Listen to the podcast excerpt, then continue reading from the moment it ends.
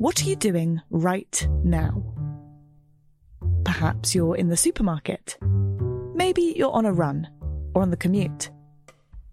But wherever you are in the world, and whatever you're doing, right now you're also listening to my voice. This is the power of podcasts. The ability to communicate with your audience in an intimate and intentional way through audio. I'm Bea Duncan, Senior Partnerships Producer at Intelligence Squared. We've been a world leading forum for talks, debates, and events for over two decades. And we also use our cutting edge curation, creativity, and editorial expertise to elevate your brand to new audiences with podcasting. Intrigued? To find out what we can do for your organisation, book into a free consultation with me today. Find out more by going to www.intelligencesquared.com forward slash partnerships.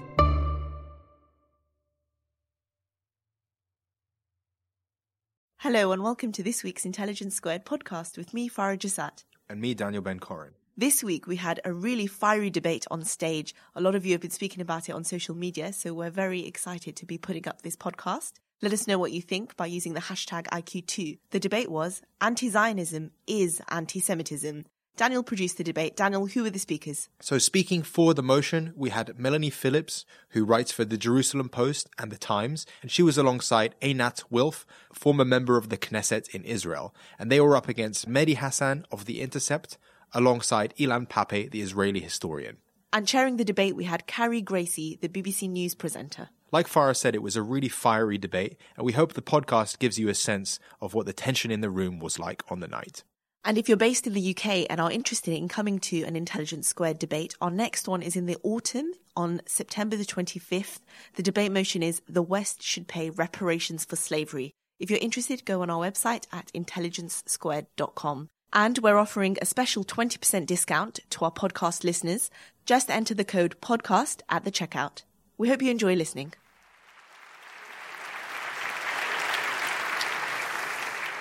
Good evening, everybody, and uh, welcome to you all. And uh, it is great to see such a full house for this debate and the motion of our debate tonight. Anti Zionism is anti Semitism.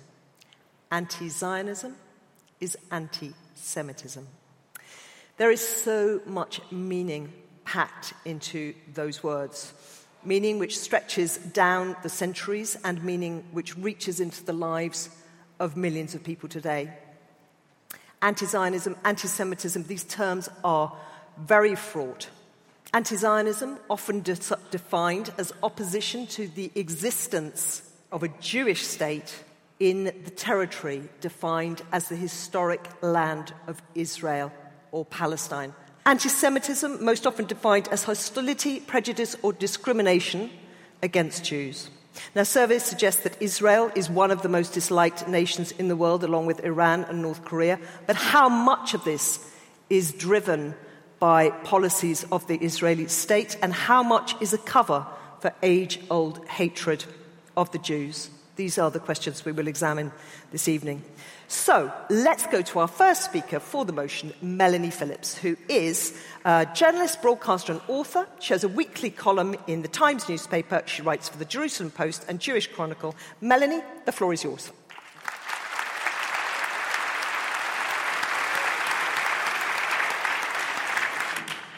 Ladies and gentlemen, I never visited Israel at all until the year 2000, and I never wanted to go there. It didn't sound the kind of place which had anything to offer me. So, when in the year 2000 I objected as a matter of sheer rationality and justice that while Israelis were being blown to bits in buses and cafes during what was called the Second Intifada, they were being called Nazis for dealing with the perpetrators, I was astounded to be immediately attacked as a Jew. I was accused immediately of dual loyalty, of being too Jewish, and of waving the shroud of the Holocaust to sanitize the crimes of Israel. Well, I think you can see the same pattern in today's Labour Party crisis over anti Semitism, in which anti Semitic motifs about Jewish global conspiracies are conflated with attacks on Israel. At one meeting, Jeremy Corbyn noted of two Zionist opponents in the audience that despite, quote, having lived in this country for a very long time, they don't understand English irony, using the smear that as British Jews, they didn't actually belong in Britain. The Palestine Solidarity campaign is riddled with anti Semitic comments, such as that the Paris Bataclan massacre was a false flag operation to increase support for Israel, or that Kristallnacht was instigated by communist and Freemason Jews to promote war against Germany. Today, a German neo Nazi group has linked to the BDS movement, noting with approval its efforts to isolate the Zionist aggressor state in defense of the rights of Palestinian people. The language of BDS and the far right is interchangeable. Those who say anti Zionism is not anti Semitism would have us believe that all this is simply a coincidence. I say it is not, and that anti Zionism is weaponizing anti Semitism, and this is why. Let's define, first of all, what we're talking about. What is Zionism? Nothing more or less than the self determination of the Jewish people in their ancient homeland of Israel. What is anti Semitism? A delusional hatred and fear of Jews, Judaism, or the Jewish people. But anti Semitism is not like other prejudices. It has unique characteristics applied to no other group, people, or cause, such as an obsessional and unhinged narrative based entirely on lies, accusing Jews of crimes of which they are not only innocent but the victims, holding them to standards expected of no one else, depicting them as global conspiracy of unique malice and power. Amazing, anti Zionism has exactly the same characteristics. Don't get me wrong, criticism of Israel's policies, robust criticism, is entirely legitimate. But anti Zionism is different. Anti Zionism demonizes, dehumanizes, and delegitimizes Israel in order to bring about its destruction. You may hear some of this slander this evening. The lie, for example, that Israel is an apartheid state when Israeli Arabs have equal civil and religious rights. The lie of ethnic cleansing, when the Arab population in the disputed territories has more than quadrupled since Israel's rebirth in 1948. The lie that the Israelis are willful child killers, when they in fact go to unique lengths to avoid killing civilians in their always defensive wars, and when the ratio of civilians to fighters that the Israelis kill is at least three or four times better than any other country, including Britain. The lie of Israel's human rights violations when it's the only country in the Middle East where Arab Muslims and Christians, women and gays can live in freedom and safety. Fundamentally, anti Zionism is based on the big lie that the Jews seized and occupied another people's land. But history and law show that's completely untrue. The Jews are the only extant indigenous people of the land. Israel was their kingdom more than 3,000 years ago. Driven out when it was occupied, they maintained a continuous presence in the land under the waves of colonialism Assyrian, Roman, Abbasid, Mamluk, Ottoman, the British. They fought off Arab colonialists to re establish their state in 1948 and are still fighting off Arab colonialism. The Palestine Mandate of 1922 which parceled out the former Ottoman Empire, enshrined their right to settle throughout that land, a right that endures unaltered in international law. The law also entitles Israel to hold on to land seized from its attackers while that land remains the launchpad for attacks, demonstrably true. The Jews are therefore fully entitled to live in both Israel and the disputed territories, even though they have always agreed to share it with those Arabs who lay a claim to it. But the Palestinians have refused to share it and have responded to repeated offers of a state of their own with terrorism and war. Israel is the only place where Jewish peoplehood makes sense, but anti Zionism singles out the Jewish people alone as having no right to their homeland. Of course, many groups aspire to a homeland, but Israel is not an inspiration. Israel is a country no other actual country is singled out for destruction and the mass murder that would inescapably follow. No one tells the Kurds, for example, their aspiration to a homeland is illegitimate and racist. People say Zionism is racism because of the big lie the Jews stole the land. Anti Zionism thus writes the Jews uniquely out of their own history. It is an anti Jewish calumny. Now, people say anti Zionism can't be anti Semitism because some Jews are anti Zionist. Very true. But in fact, there have always been Jewish anti Semites, Karl Marx, to name but one, who wrote, quote, The emancipation of the Jews is the emancipation of mankind from Judaism. Yes, a small fringe of ultra Orthodox Jews campaigns against the state of Israel, but they nevertheless pray every day that the Jews should return to live in Zion free of foreign rule. Their beef is they think the return in Israel is premature and should happen under different conditions. So their problem is a matter of timing. What they do not believe is the core doctrine of anti Semitism that the Jews have no right to the land of Israel. Now, there's a vital distinction to be made between anti Semites and anti Semitism. Many, many decent people believe these lies about Israel out of ignorance or ideology. That does not make them necessarily anti Semites but the discourse they endorse is still anti Semitism's current mutation. Moreover, by supporting Palestinianism, they are supporting not just anti Zionism, but anti Semitism too. The Palestinians' real agenda, not two states, but exterminating Israel and replacing it by Palestine, as they repeatedly have told us over the years, is based on an anti Jewish animus. The evidence of this is all around.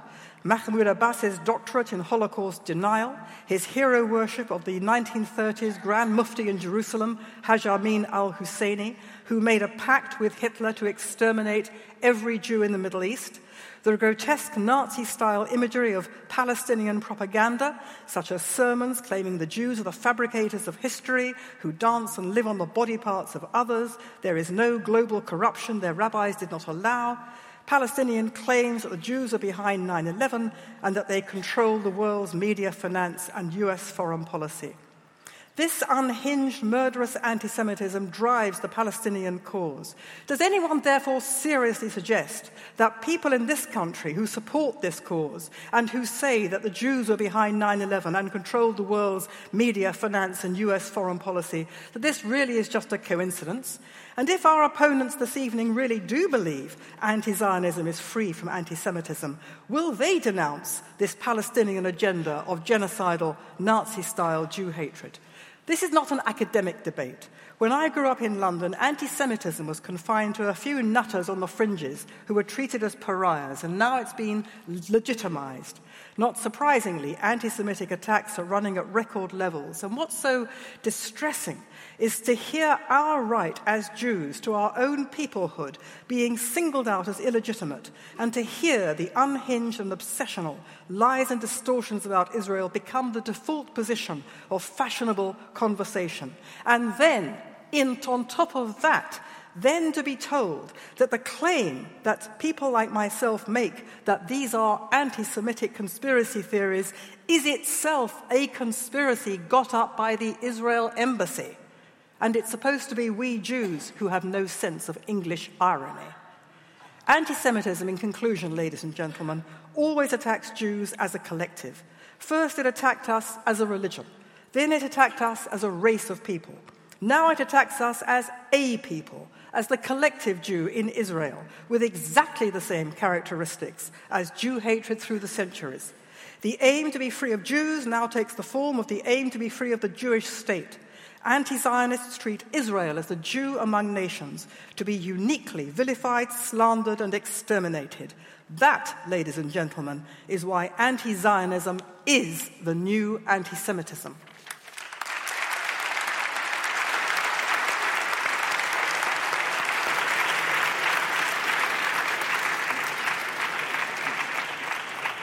Thank you, Melanie. So now, our first speaker against the motion, Ilan Pappé, is an Israeli historian, an anti Zionist activist, a professor at the University of Exeter. He has challenged traditional versions of Israeli history. Ilan Pappé, you have the floor for 10 minutes.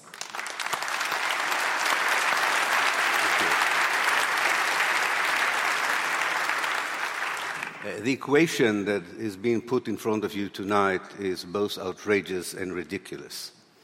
If only because it makes every Palestinian in the world, almost everyone who lives in the Arab and Muslim world, anyone who regards themselves as liberal or on the left, it turns all these people into anti Semites.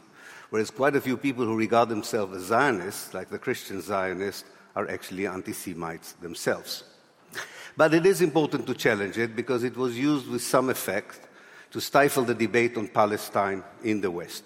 This allegation is used in order to prevent the promotion for positions of power of politicians known for the long term support for Palestine.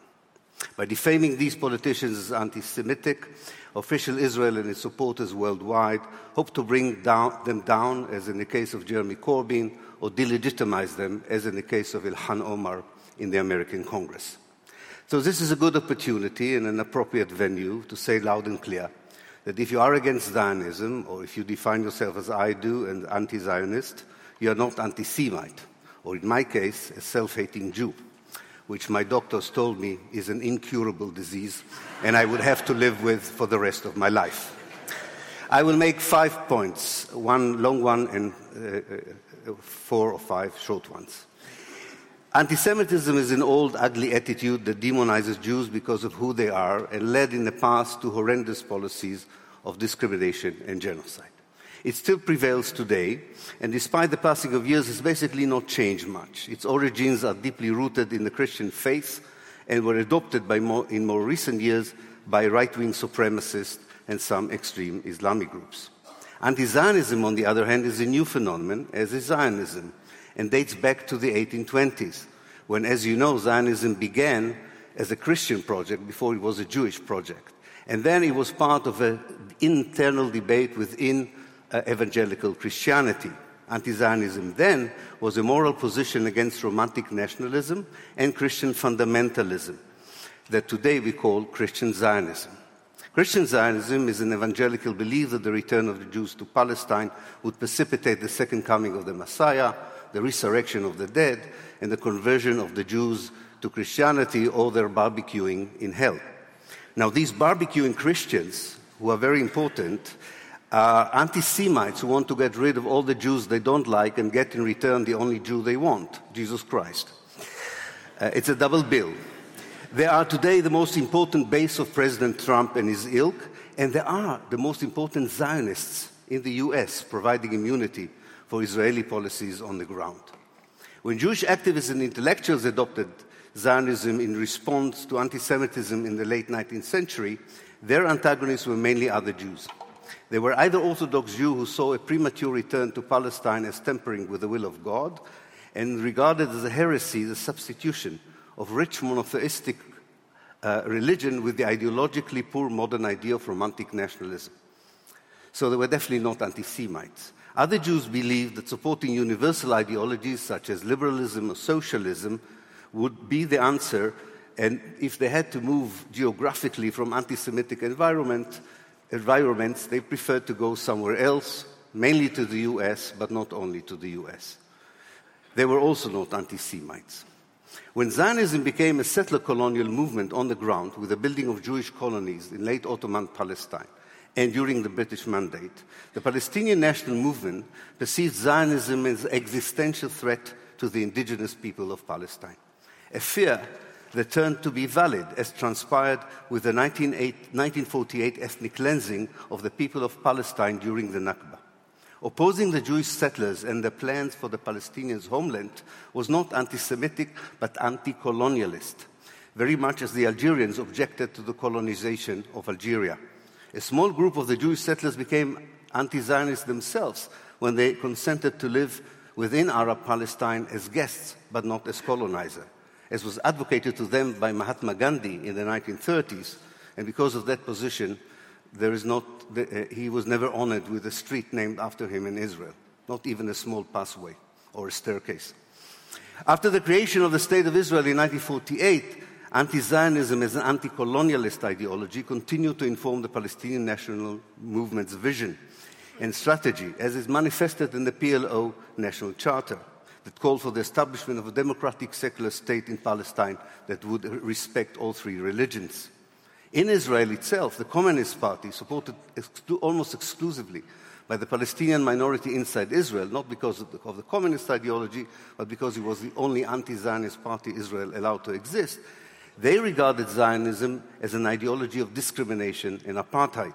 Most scholars today looking at Israel then and today agree that this is a valid point, which again has nothing to do with anti Semitism. Two, in our century, anti Zionism is a moral position against the Israeli structural violence directed at the Palestinians, which is attributed by anti Zionists such as myself to an ideology that is not only endangering the very existence of the Palestinians, but is also very bad for the Jews who live outside or inside Israel. This ideology generates anti Semitism. Opposing it might bring it down. In our century, anti Zionism is a scholarly position, a moral stance, and a vision for the future. As a scholarly position, it frames Zionism as settler colonialism, similar to European settlers movement who went to the Americas, South Africa, and Australia, encountering indigenous people and removing them in order to create new homelands for themselves. It's a moral stance that rejects an ideology that imposes an apartheid system inside Israel, a military occupation in the West Bank, and siege on the Gaza ghetto. It's a vision for the future of a democratic state for all by restoring justice to the land, by respecting United Nations Resolution 194, calling for the unconditional return of the Palestinian refugees expelled in 1948 and since the Nakba. This may be a utopian view, but it's not an anti Zionist one, anti Semitic one. Three, for those who claim that anti Zionism is a refusal to recognize the right of Israel to exist, we should say that states do not exist by right. They are, they are founded by historical processes and they become a fait accompli. The debate is about the nature of the state and the regime. We are all entitled to wish for and work for a better, more just, and egalitarian state for everyone who lives in Israel and Palestine and for those who were expelled from there. Four, in 1975, a vast majority of the United Nations member states defined, Zion, defined Zionism as a form of racism and racial discrimination. It was passed with the same majority that passed the 1947 resolution recognizing Israel. The difference was that in 1947, the colonized world was not represented in the United Nations. In 1975, it was. But it was still trying to find its way in the post colonial world. The Third World's discourse equated Zionism with continued colonialism. Alas, neoliberalism, corruption, and post colonial political, uh, and post-colonial political system, uh, corruption in the post-colonial political system and aggressive American imperialism have casted to the sideways of history this impulse and energy. But at its height and within it, anti Zionism was part of the wish of the colonized people to build a better and more just world. Again, nothing to do with anti Zionism, eh, with anti Semitism. When the 1975 resolution was revoked in 1991, the debate on Zionism entered a new phase, its present phase. After the horrific events in 9 11 and the so called war and terror, the Israeli Hasbara invented the threat of a new anti Semitism. This was the only way to repel the moral outrage people around the world felt towards the policies of incremental genocide in the Gaza Strip and the brutal oppression of the West Bank. If you voiced criticism against these policies, you were depicted as a new anti Semite, and Israeli academia was recruited to provide scholarly uh, scaffolding for such an accusation. The Western elites bought or were intimidated into buying this false allegation. But the civil society, and in particular the younger generation, reject with disgust this attempt to silence them. They know enough to call the bluff and understand the full meaning of solidarity with the Palestinians. They demonstrate in the streets, in their campuses, and join the Palestinians on the ground at the personal cost to show how outrageous it is to call the pure struggle for justice anti Semitic. If you are an anti Zionist today, you are not only standing firmly on a sound moral base in condemning this ideology that generates all these crimes, you are also expressing your disgust at the hypocrisy of your government, mainstream media, and academia. We will not be silenced by false accusation of anti Semitism, and neither should the British Labour Party be intimidated by cynical media without a moral backbone or sinister legislation efforts utilizing a justified struggle against terror in order to provide immunity to Palestine's colonizers and oppressors. Finally, the Labour Party is responsible in many ways for the debate we have today. We all know that the so called revelation of institutional racism, uh, institutional anti Semitism in the Labour Party began not on the day that Corbyn was elected as a leader, but after two attempts to depose him and failed. Then suddenly the campaign emerged. I know the force of this campaign of intimidation. I faced it myself. It is ugly, unfair, and destabilizing. But the proud party with the historical role of defeating fascism in this country in the 1930s should not so easily succumb to false allegation of anti-Semitism. Finally, we should retake, let us, five, five sentences. Let us retake the conversation and prioritize it. Let us discuss how to stop the destruction of Palestine and the Palestinians, which the Trump's deal of the century wants to do. Let us fight violent fanaticism wherever we encounter it. Uproot racism of all kinds without building a hierarchy of victims and remove silly and outrageous equations like the one titling the event tonight. Thank you.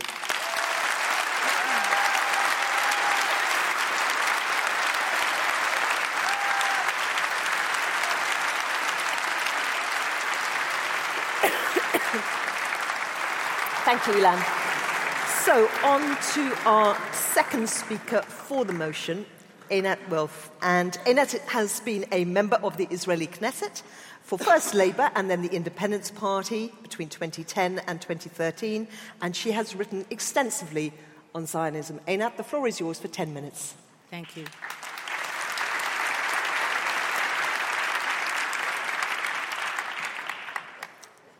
So, we seem to all agree that anti Semitism is bad. Of course, educated, knowledgeable people are unlikely to be seduced by it because we know where it leads Nazism, Auschwitz, and the gas chambers. But anti Zionism does not appear to be in the same category. It appears to be good. We heard here that it is about supporting Palestinians about fighting for human rights. Educated, knowledgeable, well meaning people might support it. But the anti Semitism we all acknowledge as bad, when it started, looked nothing like where it led. In fact, when you compare the beginnings of anti Semitism with anti Zionism, the similarities are striking. Anti Semitism began by creating a new collective designation for the same people, which rendered them different. In secular 19th century Europe, it was no longer Jews, but Semites. And it never was intended to mean anything but Jews. In the Soviet Union, who claimed to not notice different religions and peoples, Jews were designated as Zionists. And today, in the West, in the UK, Zionists, Zios. The designation is then described as having essential, immutable, loathsome qualities. In Christian Europe, we were Christ killers. To the Nazis, we were an impure race. To the Soviets, we were capitalists and imperialists. And today, the state of Israel is the ultimate violator of human rights. It is described as born in sin. It is guilty by its very nature of the crimes of racism, apartheid, ethnic cleansing, Nazism, genocide. The designation of the group and ascribing of essential evil qualities is always given the aura of rationality and respectability by relying on the greatest source of authority of a given era religion in pre modern times, science in the modern era, human rights in our own. The aura of the greatest authority is necessary because the collective transformation of the Jews into a loathsome other requires that one be willing to twist reality, if not outright ignore it. It is only by appealing to the authority of religious doctrine that all Jews living in the 12th century could be collectively designated as the killers of Christ over a thousand years earlier. It is only by appealing to the authority of a perverted science that the very Jews who contributed to European society could suddenly be considered as endangering its racial purity. And it is only by appealing to perverted version of human rights that Zionism in Israel could be designated as its greatest violators. It is only by perverting the idea of human rights that those who were actually ethnically cleansed from every part of the Arab world could be accused of ethnic cleansing. It is only through this sort of perversion that the people who repeatedly said yes to partitioning the land into a Jewish state and a Palestinian state could be described as those who stand in the way of a two state solution. And it is only through this perversion that in an age when the idea of the nation is still tied for almost all states to the idea of a common history, language, ethnicity, and remnants of religion, Israel is singled out as uniquely deviant. But why go to all that effort to single out a group and distort reality? Because we humans have a primal need for scapegoats. And for whatever reason, my people have been the designated scapegoats for so many and for so long. For medieval Christianity, we stood between a brutish and nasty world and salvation. For Germany, for Europe, we stood between them and glory. For Stalin, we stood in the way of communist utopia. And today, why bother fighting colonialism and its aftermath? Easier to designate Zionists as colonialists and blame them. Why do the hard work of fighting racism in its many manifestations across all societies? Easier to designate Zionism as racism and apartheid and blame it. Why acknowledge the tremendous difficulties of living up to the ideals of human rights? designate Zionism in Israel as its greatest violators and blame them. But the problem with human scapegoats is that, unlike ancient animal ones, humans might resist their sacrifice a bit more. And we can't have that happen, can we?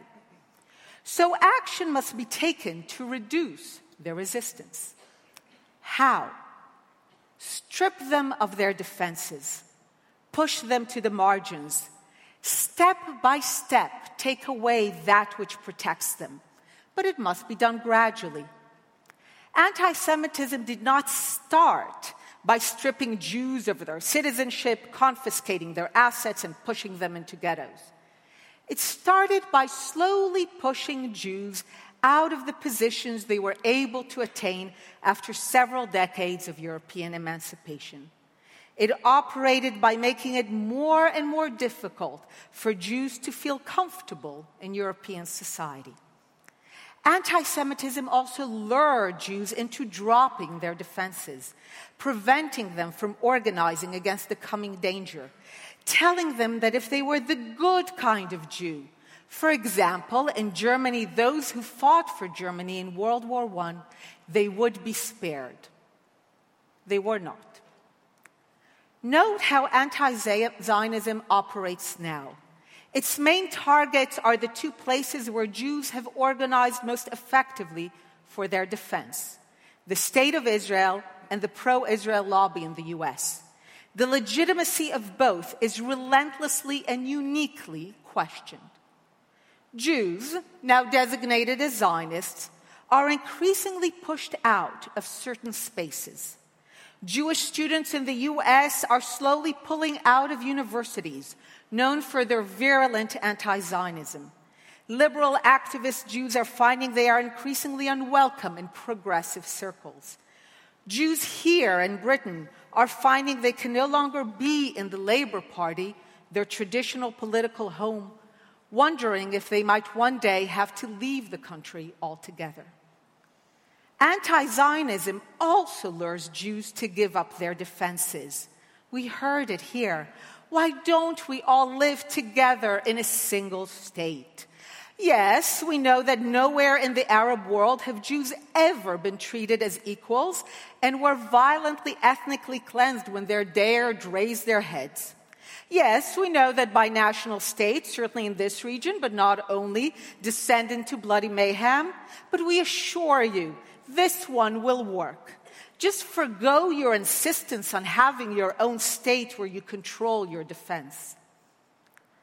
Anti Zionists also insist on their respectability.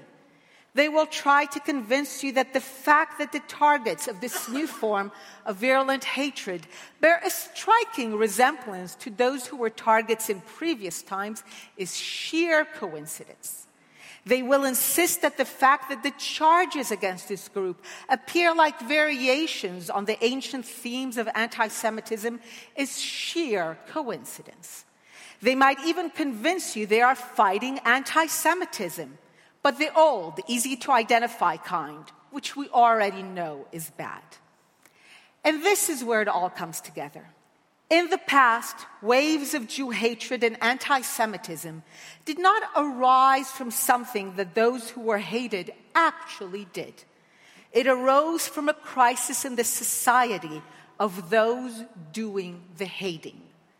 And in an age of crisis, especially a crisis of identity, when we're no longer sure who we are, what we stand for, we desperately need certainties.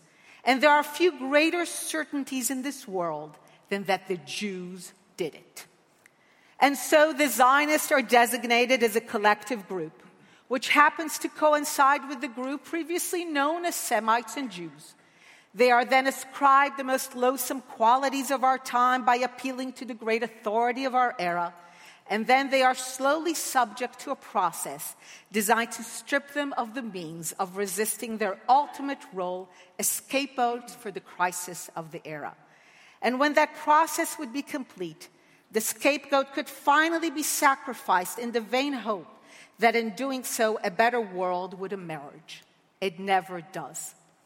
And this is why the topic of this debate is not just another topic.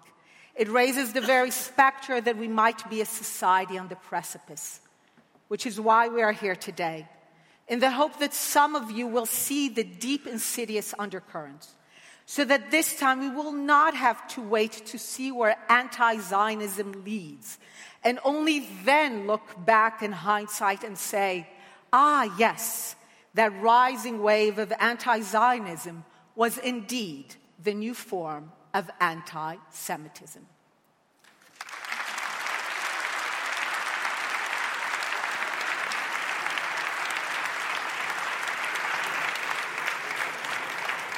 Einat, thank you.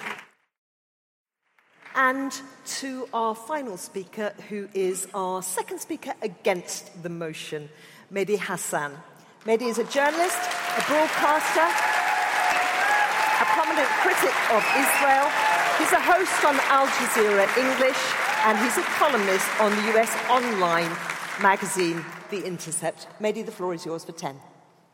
Ladies and gentlemen, we have been witnessing tonight a deeply cynical proposition. Uh, deliver a farrago of straw men, distortions, deflections, false accusations, and of course, straight up pro Israel propaganda. Then again, hearing Melanie Phillips come here and champion the rights of gays in Israel in order to defend Zionism was well worth the entry ticket in and of itself. So let's be clear about what this motion is tonight, because it's the motion you all have to vote on in good conscience. The motion says, quote, anti-Zionism is anti-Semitism. It doesn't say some anti-Zionists are anti-Semites, which is true. It doesn't say anti-Zionism can sometimes turn into anti-Semitism, which is true. It doesn't say that anti Semites often use anti Zionism as cover, as an excuse for their bigotry and racism, which is true. I wouldn't oppose any of that. But that's not what the motion says. The motion says, ridiculously, sweepingly, offensively, ahistorically, that anti Zionism is anti Semitism. That merely being opposed to Zionism, a political ideology, remember, is inherently, by definition, ipso facto, anti Semitic, which is absurd. Think about the implications of voting for that tonight. You'd be saying every anti Zionist, every anti Zionist is a bigot, a racist, and an anti Semite by definition. Even the many Jewish and Israeli anti Zionists. So, Ilan, Jewish historian, born and raised in Israel, served in the Israeli military, he's an anti Semite. That's what they want you to believe. That's what they want you to vote for tonight.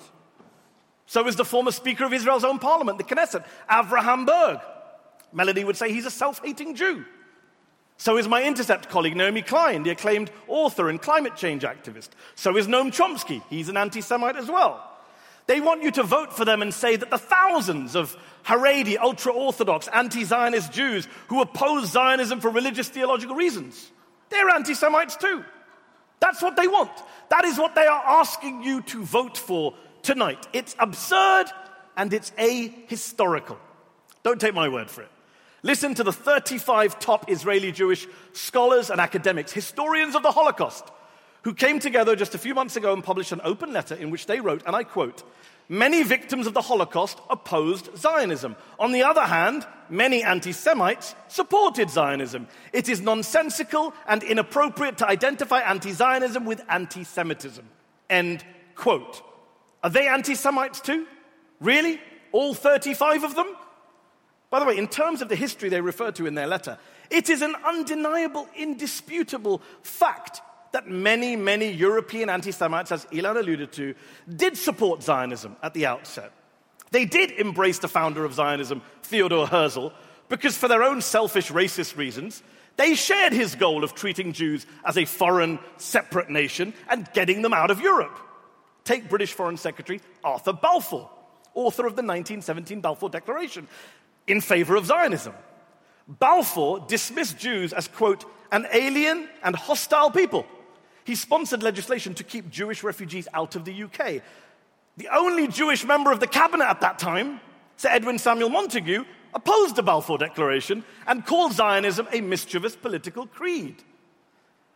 Yet apparently, according to the proposition tonight, Montagu's the anti Semite and Balfour isn't. That's the madness that you're going to vote for tonight. This motion is not just ahistorical, not just absurd, not just offensive. It's a distraction. It's a dangerous distraction from the very real and murderous anti Semitism that is on the rise and that comes not from the left, not from anti Zionists, not from the BDS movement, as Melanie would have you believe, but from a resurgent far right. In Germany, according to official figures, in 2017, nine out of 10 anti Semitic hate crimes were carried out by far right or neo Nazi groups. I live in the US two synagogue attacks in the space of six months, 12 innocent Jewish worshippers murdered in cold blood by far right white nationalists. And yet, the proposition tonight, like the Netanyahu government, like the Trump administration, want you to ludicrously believe that the threat to Jews right now, the real rise in the new anti Semitism, comes from the anti Zionists, from the BDS movement, from the Palestinians, and not from the murderous far right.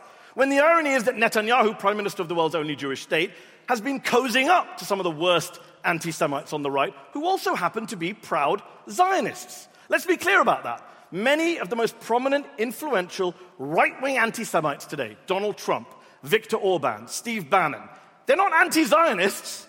They're hard right, hardcore Zionists and pals of Netanyahu. Let's also just deal with some of the canards we've heard tonight from the proposition. Einat mentioned that it's anti Semitic to suggest Israel is born in sin. Every black American I know says to me and says to everyone else that the United States was born in sin. Slavery was a sin at the start of the United States. No one accuses them of being anti white racists or anti American racists. It's just a statement of historical fact. They say the proposition that when you oppose Zionism, you're denying Jews and no one else a right to self determination, which is just flat false. Not every nation or ethnic group wants a state, gets a state, has a state. Ask the Kurds, ask the Catalans, ask the Scots. There are more than 5,000 ethnic groups in the world today, but only 193 member states at the United Nations. Take the Druze, an Arab ethnic minority group. 100,000 or so live in Israel. Do they have a right to self determination? If they create a Druze state inside of Israel, is Einat okay with that? If Einat says no, you can't have a Druze state, is she racist towards the Druze? National self determination doesn't always correspond with statehood. Melanie says it's not racist for the Kurds to aspire to statehood. She's right, it's not. But the flip side of that is true as well. The British government, the American government, most of the EU governments do not support Kurdish statehood. Does that mean the British government, all of us, are racist towards the Kurds? People have legitimate debates about where state lines should be drawn, which states should be created, how those states exist. It's not racism or bigotry to have that legitimate debate. It can be, but it's not by definition. The issue is not whether uh, Jews deserve a homeland or have a historic connection to the land of Palestine. Of course they do. The issue is whether those historic and religious claims justify creating and expanding a Jewish majority state in which one ethnic group is privileged over another, while another group is permanently disenfranchised, dispossessed, and subjected to endless military occupation. That's what we're here to oppose tonight. Nothing more, nothing less. And has the proposition even stopped to ask what it means to say to that oppressed group, the Palestinian people, to say to them that you're either a Zionist, you either subscribe to the ideology of your oppressor, or you're a racist. What kind of choice is that?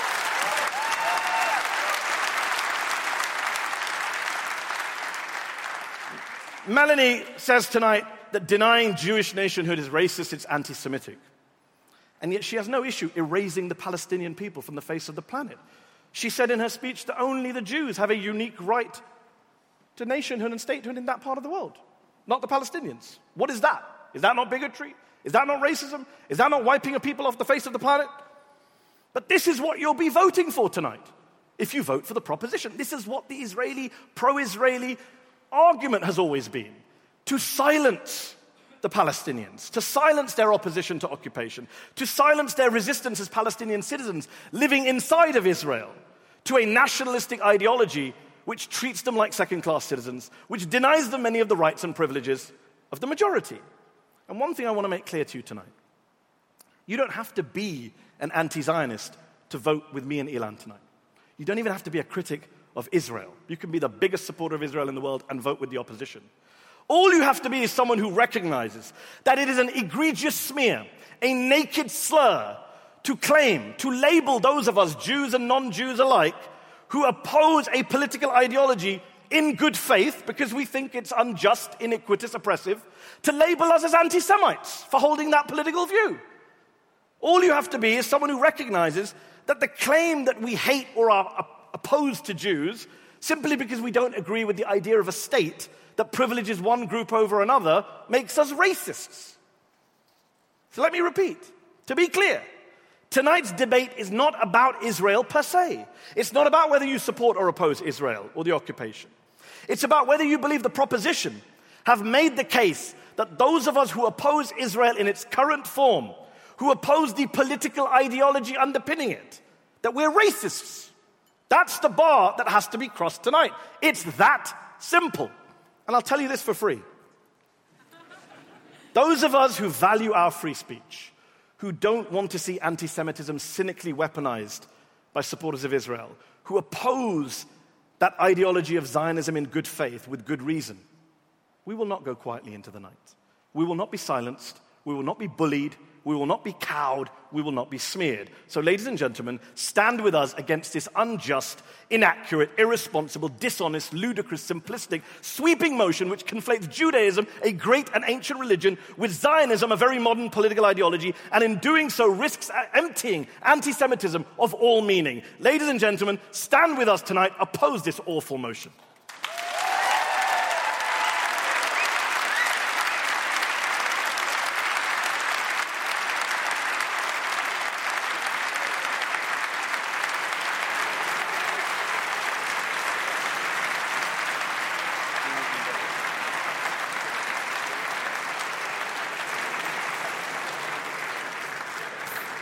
Thanks all for listening, and thank you to all four of our panelists for absolutely brilliant opening speeches. Now, it is time to announce the result of the vote taken as you were coming in and before you'd heard a word of those speeches. For the motion, 15%. Against the motion, 59%. Undecided, 26%. So I'll repeat that. The motion, obviously, anti Zionism is anti Semitism. For that motion, 15%. Against, 59%. Undecided, 26%. Now, we're going to move on and have um, some discussion with the panelists. And I want to come back to, um, to Melanie because we haven't heard from her for a while. And just put, we'll just do a couple of questions up here and then we're going to throw it open to all of you uh, on the floor. Um, so, Melanie, why don't you deal with this um, charge from the other side um, that you're attempting to silence a moral position?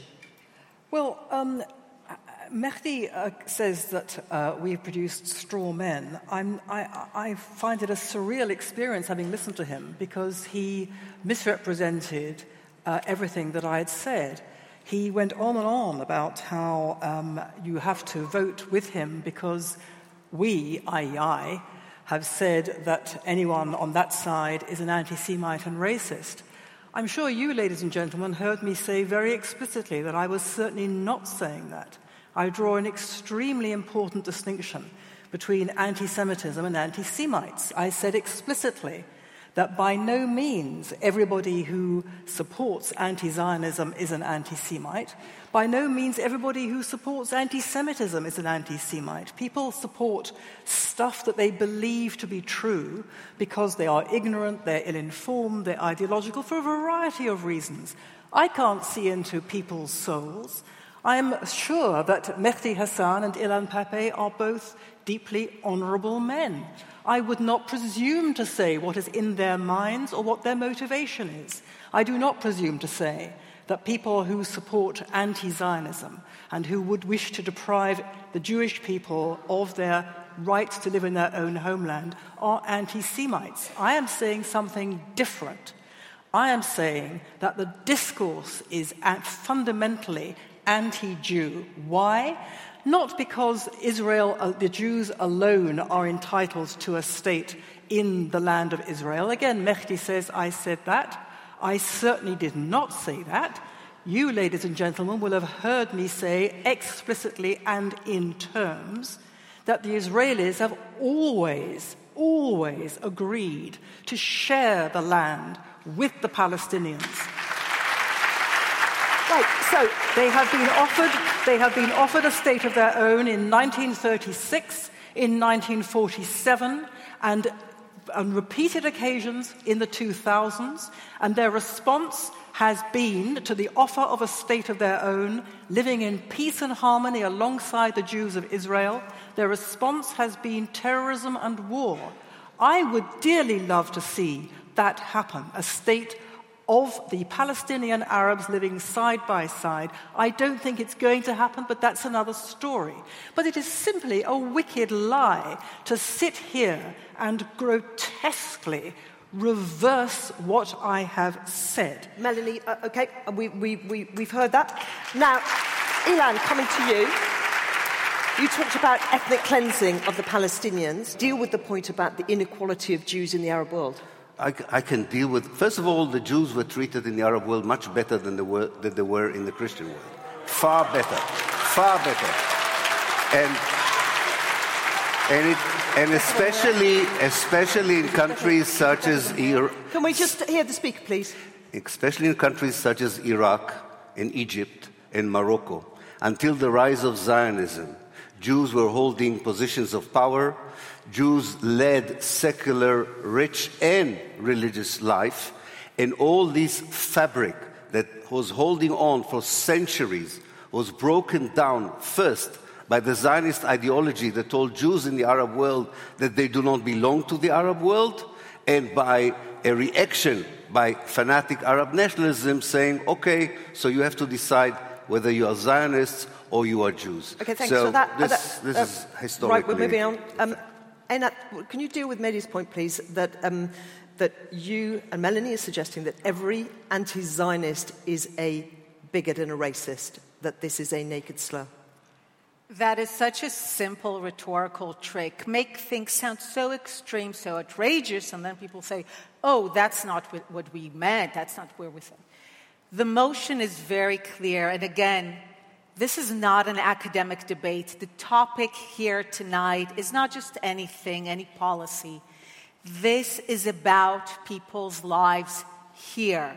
And today, in effect, in the UK, in the West, anti Zionism has become the respectable, shiny way of being anti Semitic because we already have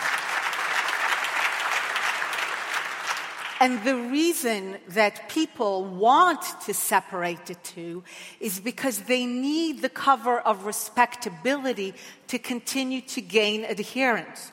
If you knew it was anti Zionism, you would reject it because uh, anti Semitism, you would reject it because you would know where it leads. But as long as it's presented to you as something rational, and remember, anti Semitism in the beginning also appeared rational, it was also supported by elites, it thrived on universities. Nobody thought it would lead where it led because that's how it gained adherence by people thinking that it was different, that it was new. And this is what we're seeing. We're seeing a concerted effort to maintain the respectability of that position so that the process of dropping our defenses can continue. Thanks for that. Um, and, and Mehdi, one for you. Can you just deal with Melanie's point, the distinction between anti Semite and anti Semitism, yeah. the suggestion that yeah. there's a discourse that is fundamentally anti Jew. I can't deal with it. You'd have to ask Melly to deal with it because it makes no sense to me. The idea that you can say, the idea, I'm sorry, when we talk about academics and real life, let's get away from university halls, with respect, Ilan. Um, the idea that you say, let's all vote tonight that anti Zionism is anti Semitism, and then I say I'm an anti Zionist, and you say, but you're not an anti Semite, that makes no sense. Capitalism is something you say you're a capitalist. I mean, this is, this is pedantry to try and pretend that you can go after the ideology, but not the people who identify with that ideology. Uh, it's absurd to say that. By the way, uh, Einat mentioned that it's a rhetorical trick uh, to do that, which is a nice line, but then she literally in the next sentence went on and said, unless my ears are deceiving me, anti Zionism has become a respectable, shiny way of being an anti Semite. So I'm an anti Semite who's using anti Zionism in a respectable, shiny way. Why not just come out and say it? I don't know why you're hiding it. Call me an anti Semite. Are you calling am, I an, an anti-Semite? Am I an anti-Semite? Because I say I'm an anti-Zionist. I know you're not, Melanie. Are all the Palestinians anti-Semites? Because they're all anti-Zionists. Just say it. Be brave. Be brave. Say it. Right. We're going to open this no to answer. the floor now. No uh, unless you want to answer, it. Absolutely. People who think that the Jews alone have no right to be masters of their fate, who want us yet again to be powerless, to go back to how we used to be. There is only one name for that. I'm not making it personal, but yes, I am here today precisely to fight the veneer of respectability that anti Zionism has. So I right because I don't want to wait to see where it leads. People waited too long thinking that anti Semitism in Europe was scientific, was respectable. We, we know where heard, that led. I don't plan to wait we, again. We've heard that point. Right, it is time to hear from um, all of you now. So uh, let's have number one and number two and uh, number three. So let's just go in that order one first. Thank you. Speakers, uh, for the motion, I'd like to ask you uh, to comment on Nakba and how do you think Palestinians should be dealing with um, the consequences of Nakba? Thank you. Um, thank you. And um, down at number one. Hi. Um, well, to paraphrase Bret Stephens and, and Peter Beinart, anti-Semitism is anti-Zionism is not anti-Semitism, but it might as well be, practically speaking. But we're, we're dealing with a lot of semantics here, and my question is uh, I'm having a little identity crisis. I'm Jewish, I'm a Zionist, I'm deeply troubled by 1948. I wouldn't call it ethnic cleansing, Mr. Pappé. Um, it was a strategic choice. We need to do, okay? It was a strategy question, because it was a time of war. My question is why are we this is almost masturbatory, you should pardon the expression. What is the solution? We're all thinking kind people. What is the solution? Who's your question to? All of them. Okay, I'm going to ask that one. That one can be for Ilan. Yeah, number three, please. Hi, just want to. This is a question for uh, the opposition. Why is uh, Israel singled out as a human rights violator uh, in the United Nations, by the Labor Party, by many other entities? Uh, as compared to so many egregious violators of human rights, including in the Middle East? Why is it consistently singled out? Is that not a form of anti Semitism? Thank you, for, thank you for asking a question. That's great. So, um, Einat, I want to hear from you first on, on the question of Nakba, which is um, who would like to just define Nakba the best for us? Ilan, you're the historian. Yeah, the Nakba is an operation of ethnic cleansing, which was a systematic expulsion of the Palestinians in order to de Arabize Palestine and create on its ruins uh, a Jewish state. In 1948. in 1948. But Okay, thank no, you. no, no, no, it's important to say the Nakba continues because only 50% of the people were expelled and only 80% of the land was taken. The Nakba continues every day in Gaza, in Nablus, in the Galilee, in the Naqab, and we should have a discussion about the destruction of Palestine and not about the nonsense that So we're hearing here tonight. Obviously, this is the Palestinian term for what happened in 1948. It means catastrophe. Einat, I, am not sure if you accept that definition we just heard from Ilan, but anyway, deal with the That question. That was not a definition. Okay, you- But uh, the story is very simple. The Arabs of the land, the Palestinians, could have had again and again and again a state of their own. They could have had it in half of the land, in 80% of the land. But every time when they were told, you can be masters of your fate in part of the land, but in another part, the Jews will be masters of their fate, no longer inferior to you, no longer submitting to you. Their choice again and again and again to the present has been to fight for all. They have again said, if we have to live next to sovereign Jews, better to fight until they are not there at all. So and I will say this again when you fight us, we three years after a genocide, and you wage a genocidal war telling us that we have no right to defend yourself, then we will fight you back. We will defend ourselves. Okay, and right, we no, are no, not more happy- no, we're- we're leaving that- to we're leaving that there. This That's enough- that's enough, But if you are telling us No, that no, it you've made your point. or nothing, You've made the point. then So- you sometimes have nothing. Um, Mehdi, why is Israel singled out? Yeah, I don't accept the premise of the question, obviously. It's interesting you should say that Israel singled out. There's a little R going out. Well, if you're watching this on YouTube, go back on YouTube and see that the first Intelligence Squared debate I did was not about Israel. I came here a few months ago to talk about the Kingdom of Saudi Arabia and its human rights abuses.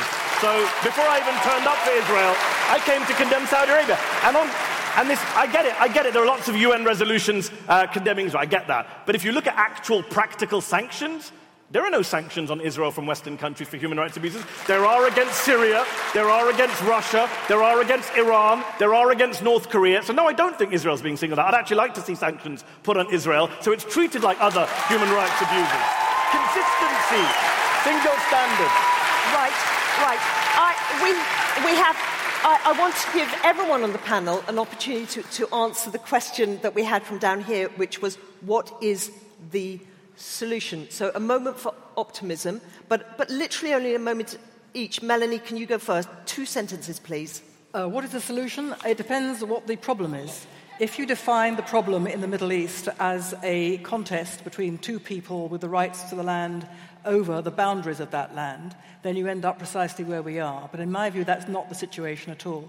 The real situation is different. If you want a solution to the real problem, you have to stop the hundred year attempt to exterminate Israel as a nation state of the Jewish people and to exterminate the right of the Jews to live in Israel as their own sovereign country.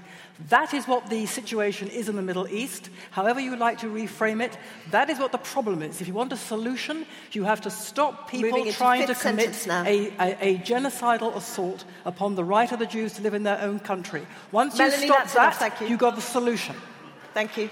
Ilan, what is the solution? If you could just give me two sentences, I'd be grateful. The only viable solution is to change a reality where, with, between the River Jordan and the Mediterranean, you have now 12 million people, 6 million Palestinians without any human rights and civil rights, and 6 million Jews with all the privileges in the world. Only one state that ensures equal rights for everyone, regardless of their nationality, religion, race, or gender, is the only solution. And the return of the refugees that have been expelled. Yes, because the region is known for having so many of those states. Uh, the only response is for the Arab world to finally say something very simple. Welcome home, to accept us as an indigenous people who are in their land, to accept us as equal claimants to the land, not exclusive, not superior, but people have an equal right to finally be masters of our fate in a land of our own, in part of the land, next to Arabs who will be masters of their fate in part of the land. That's the only way to live And- together. And, uh, and Mehdi. I'm always amused. Uh, Einat made a crack in her speech, and now again that we know what binational states are like in the Middle East. I'm always amused when Israelis say this because last time I checked, 20% of the Israeli population is Palestinian. So it's already a binational state. We just want to give the Palestinian part of that state equal rights. Every year, Arab MPs, Palestinian citizens of Israel in the Knesset, almost every year, put a bill forward to turn Israel into, quote, a state for all its citizens. And every year, the president of the Knesset, last year he did it, will not allow it to even reach the floor for deliberation. So tonight I ask Einat Melanie, do you support an Israel for all its citizens? Because I do. We can call it Israel, call it whatever you want, but just give it a state for all It its is citizens. a state of all its citizens. No, it's not. very simple. In fact, in fact, they Israel you is are a state of they all its literally citizens. blocked a bill. The Supreme the Court blocked the bill. You're gaslighting, Einat. The the Supreme Court blocked the bill to make it a state of all its citizens. You know that. You're a former There member of the Knesset. no Eh, okay, you've both, had your, you've both had your say on that, so it is time now to announce the final vote uh, count. And a reminder that our motion this evening was anti Zionism is anti Semitism. A reminder also that we began the evening with 15% for the motion, 59% against the motion, and 26% undecided. After 90 minutes of debate, we end as follows 19% for the motion, 76% against the motion, and 5% undecided. So the motion this evening has been defeated. This House does not believe that anti Zionism is anti Semitism.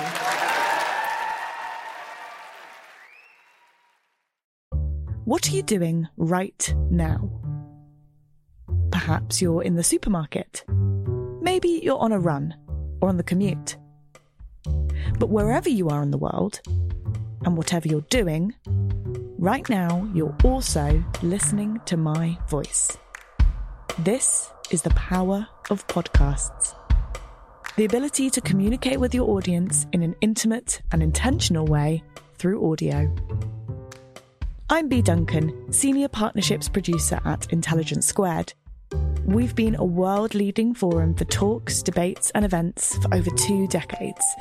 And we also use our cutting edge curation, creativity, and editorial expertise to elevate your brand to new audiences with podcasting. Intrigued? To find out what we can do for your organisation, book into a free consultation with me today. Find out more by going to www.intelligencesquared.com forward slash partnerships.